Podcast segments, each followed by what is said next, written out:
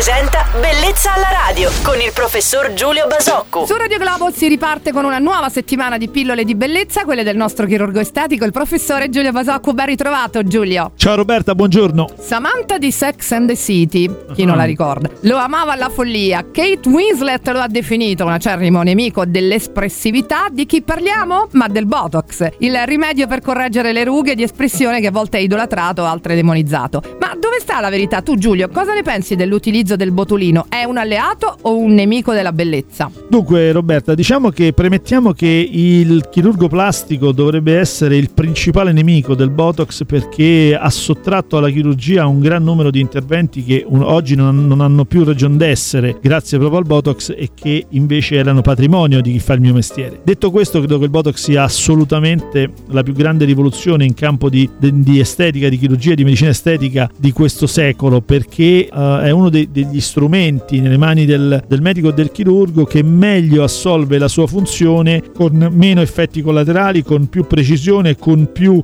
garanzie di risultato di tanti altri che comunemente utilizziamo. C'è uno studio molto interessante che fece proprio l'azienda produttrice di questo prodotto alcuni anni fa, secondo la quale il motivo per cui il Botox è tanto demonizzato perché, perché fu eh, appellato sin dall'inizio eh, come una tossina. La parola tossina in realtà ha messo nella testa delle persone eh, come dire, l'idea che sia qualcosa di nocivo e di, e di velenoso. In realtà non lo è più di tante altre sostanze, va utilizzato bene, con moderazione, ma assolutamente una rivoluzione. Ringrazio il professore Giulio Basocco per aver fatto chiarezza sul botulino ancora una volta. Ci si ritrova tutti insieme domani su Radio Globo. Sereno lunedì, Giulio. Ciao Roberta, buon lunedì a tutti.